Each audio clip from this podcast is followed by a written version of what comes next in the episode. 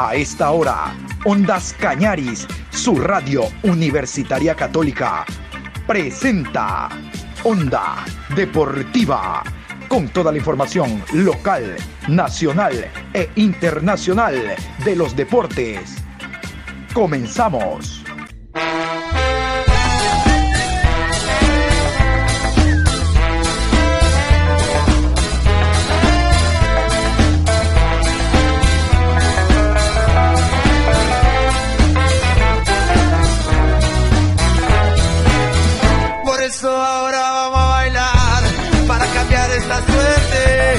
Sabemos gambetear para ausentar la muerte.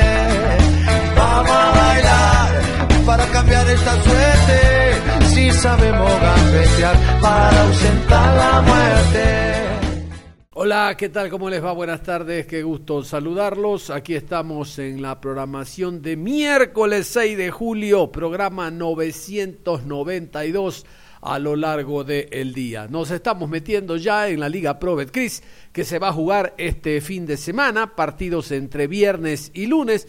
Recordar que tanto el partido de Gualaceo aquí en el Jorge Andrade Cantos como el encuentro de Deportivo Cuenca este lunes tendrán transmisión de Ondas Callaris, su radio universitaria católica.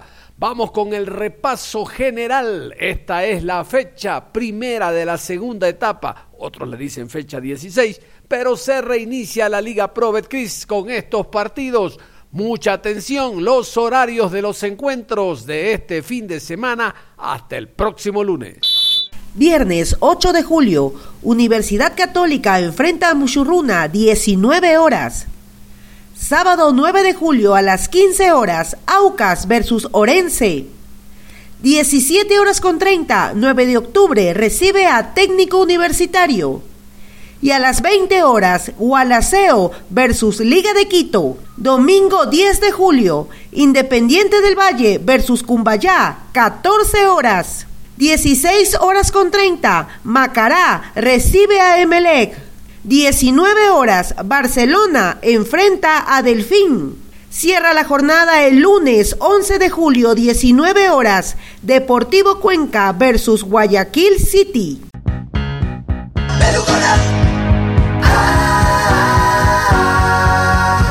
La espera ha acabado. La Liga Pro Betcris arranca este fin de semana y tenemos muchas sorpresas para ti. No olvides recargar tu cuenta y mantenerte atento a nuestras redes sociales para más novedades.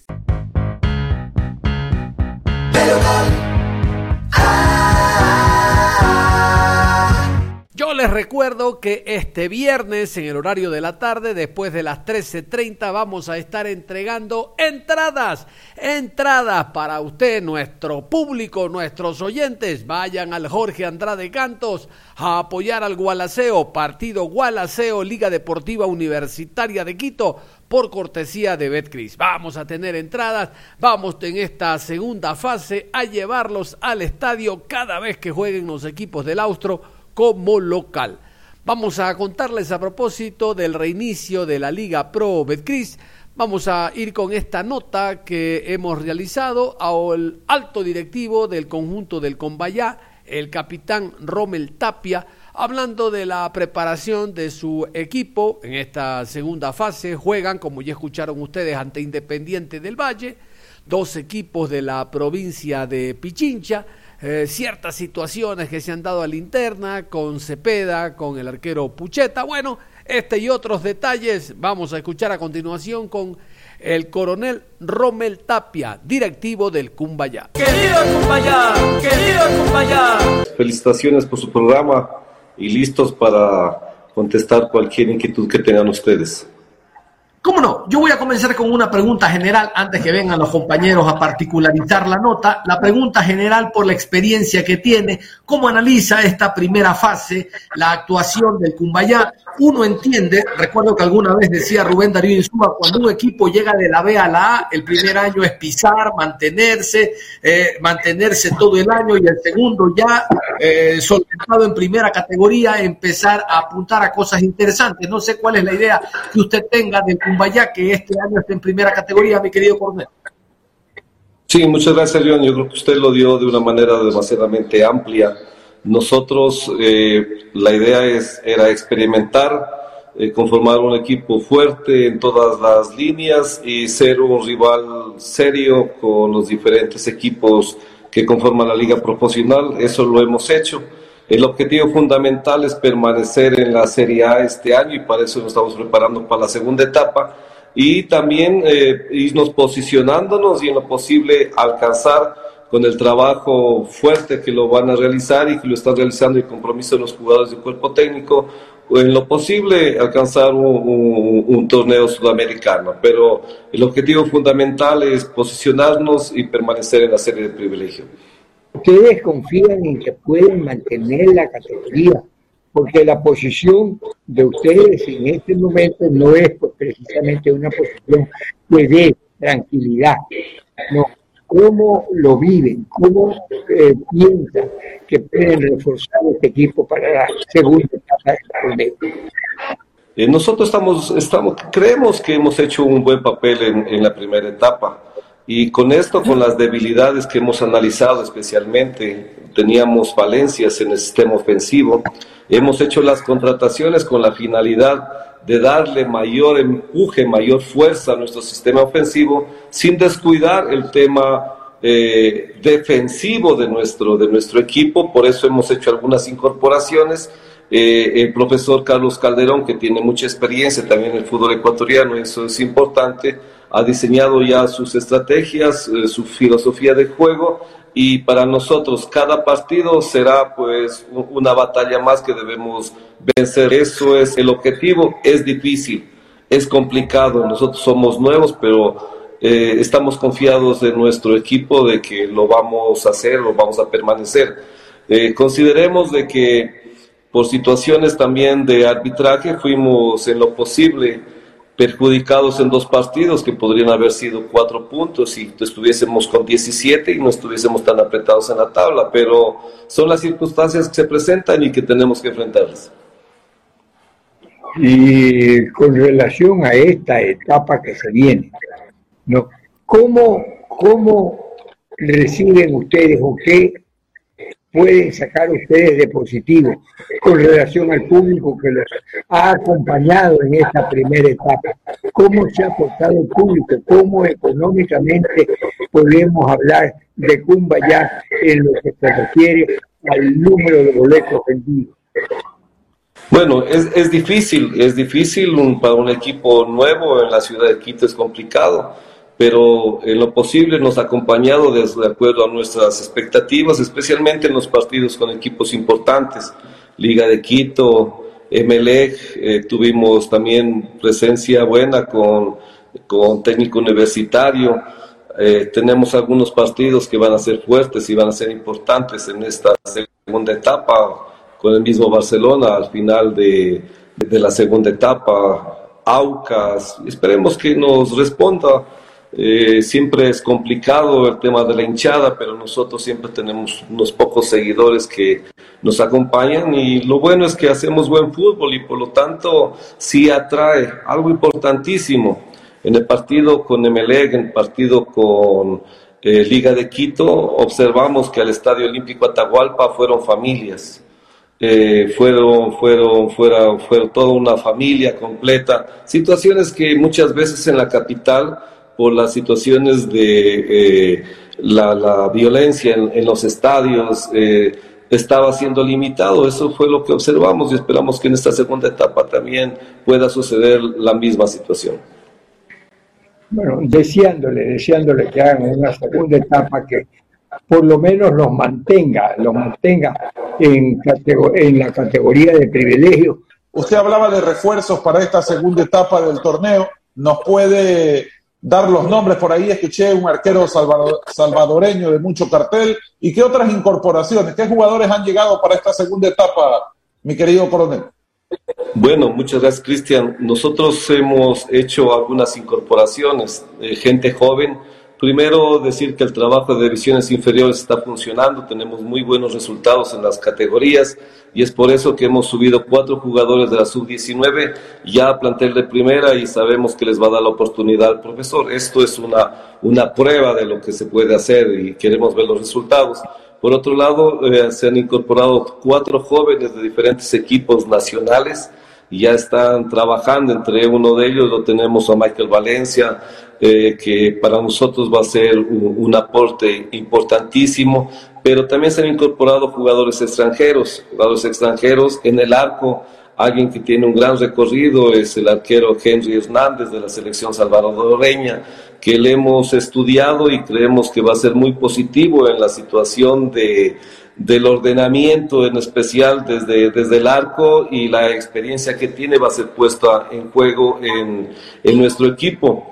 Hemos contratado un delantero también de un cartel eh, interesante, se llama Leandro Bazán, que argentino, que ya tiene sus 30 años, pero tiene también un buen recorrido. A esto se sumará posiblemente el día sábado domingo un, un delantero extremo, ya sea posiblemente argentino o paraguayo, y con eso estamos reuniendo nosotros nuestro grupo de cinco jugadores extranjeros tal vez llegaría otro jugador de nacionalidad colombiana y con esto estamos sellando. Hacemos los esfuerzos, sabemos que es difícil, pero lo más importante es que tenemos un equipo que viene jugando juntos tres años y por lo tanto le da solidez a todo el sistema táctico que está imponiendo el profesor Carlos Calderón. En cuanto a la parte económica, ¿cómo se ha ido manteniendo el equipo? ¿Se están respetando los presupuestos? Yo sé que no debe ser tan alto, hay que mantener eh, eh, la economía, tratar de mantener una muy buena economía. Tienen un presupuesto ya que se ha hecho para este año, se lo está respetando. ¿Cómo van en la parte económica? ¿O tienen algún saldo en contra de pronto? Porque la pandemia también puede haber pasado alguna factura en el equipo. Bueno, como lo habíamos conversado a finales del mes de enero, yo decía que Cumbayá es uno de los equipos que en sí no tiene muchos pasivos, porque somos un equipo nuevo, no tenemos deudas y todas las obligaciones con jugadores, con cuerpo técnico y también con proveedores del año 2021 a través de convenios de pago están siendo cumplidos sin ningún inconveniente y el año 2022 pues está financiado eh, por completo sin ningún inconveniente considerando el presupuesto de los derechos audiovisuales, la taquilla y la venta de nuestra marca a través de nuestros sponsors en la camiseta, también en la publicidad fija y la móvil. Así que eh, eso no, no tenemos inconveniente, estamos, estamos bien, está planificado y está financiado el año 2022 sin problema. Perfecto. Bueno, vamos ahora al tema polémico que se ha leído en redes sociales, el tema de Pucheta y el tema de Cepeda. ¿Por qué decidió Cumbayá separarlos del primer plantel? Creo que es un tema delicado que siempre se lo ha topado en diferentes foros.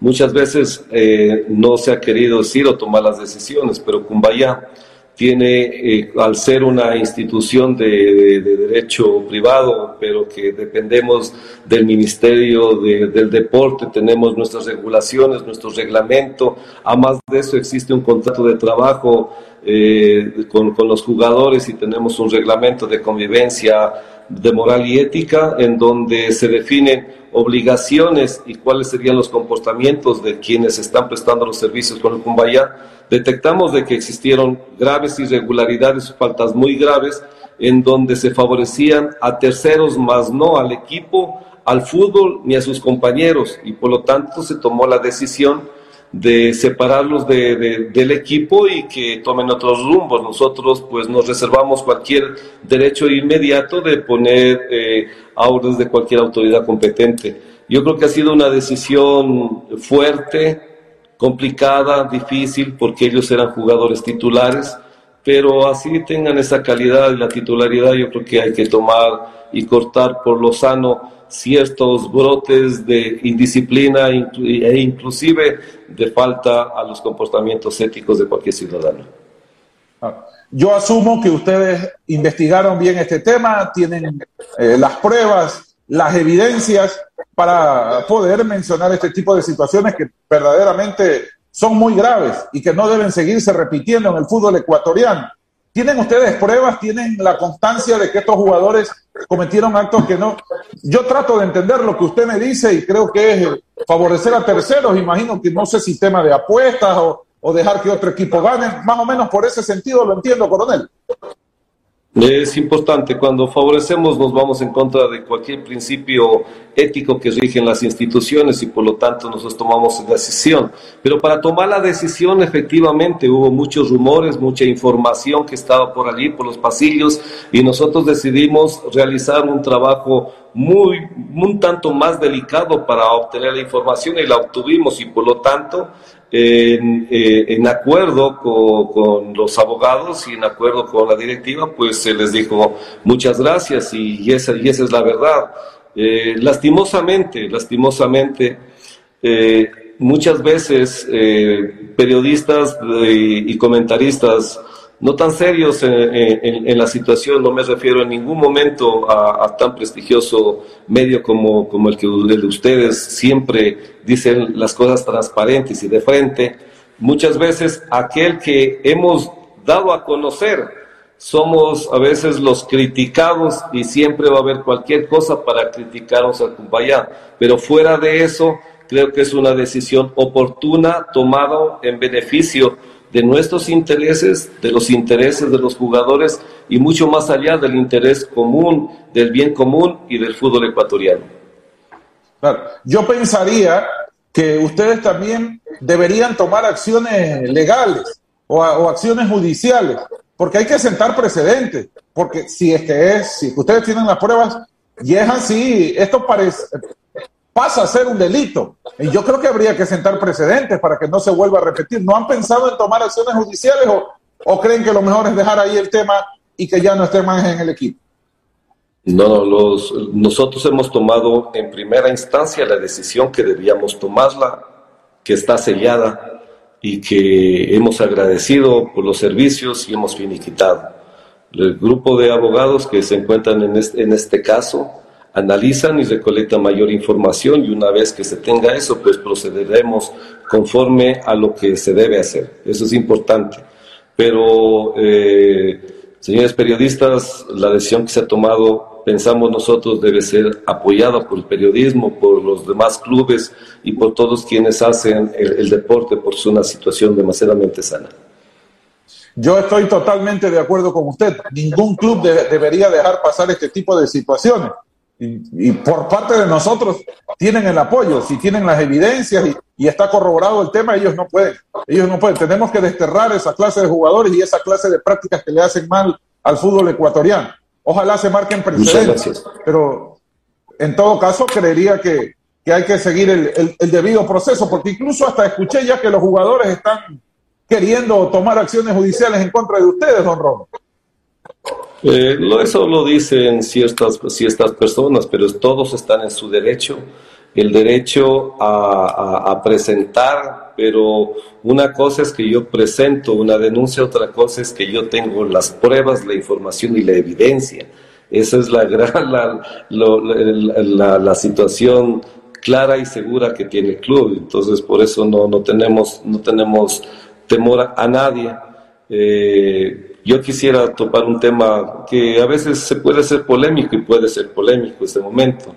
Lastimosamente hay ciertos comentaristas que fueron exfutbolistas, ahora son representantes de jugadores, ahora también se han convertido en abogados. Y qué lástima que, los intereses de todo de esas personas tengan muchas veces que decidir en la opinión pública. Eso lastima y eh, deja una fractura a las instituciones.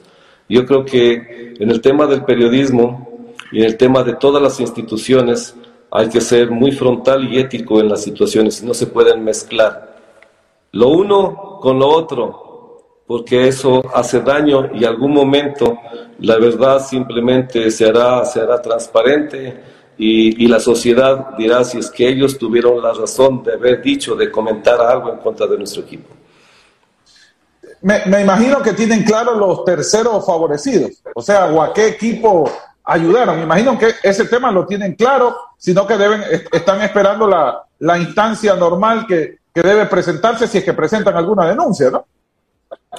Eh, yo creo que la prudencia es, importante en esto porque nosotros, como lo hemos indicado, no somos jueces, no somos fiscales, pero sí tuvimos la oportunidad de tomar la decisión para que se sienta un precedente dentro del club dar un mensaje también a los jugadores que ellos llegaron a saber y se sintieron muy molestos porque jugaron contra su integridad, contra su esfuerzo y algo importantísimo, en ese sentimiento y ese poder de resiliencia que existe en las personas, en los seres humanos y en las instituciones, están muy comprometidos para entregar su vida, su fuerza en esta segunda etapa para hacer quedar bien a nuestro equipo. Y si por aves circunstancias, pues no se cumplen los objetivos que estamos planteando, si siempre estén presentes de que el Cumbayá va a hacer las mejores presentaciones dentro de la ética y el profesionalismo que caracteriza y que eh, estamos seguros a, todos los dirigentes, a todos los clubes y especialmente a la Federación Ecuatoriana de Fútbol y a la Liga Pro que siempre hacen los esfuerzos por posicionarnos y por ser mejores instituciones dentro del campo nacional, latinoamericano, sudamericano y mundial. La última de mi parte, de las investigaciones que tienen ustedes, ¿en cuántos partidos detectaron que ocurrió esta situación? Siempre es difícil determinar eso, ¿no? Pero oportunamente, pues, se, se, lo dirá quienes, quienes continúen con, con, las investigaciones. Lo único que puedo decir es de que esas actuaciones contravinieron la normativa interna y también pueden contravenir la normativa eh, en general y también la, la situación de, de, tal vez de de otros, otros códigos, pero como le digo, en la instancia respectiva en los que nos competía directamente tomamos la decisión y eso nosotros le aplaudimos a la presidenta que tomó esa decisión. Perfecto, mi querido coronel. De mi parte, muchas gracias. Es hora de que se tomen precedentes en el fútbol ecuatoriano.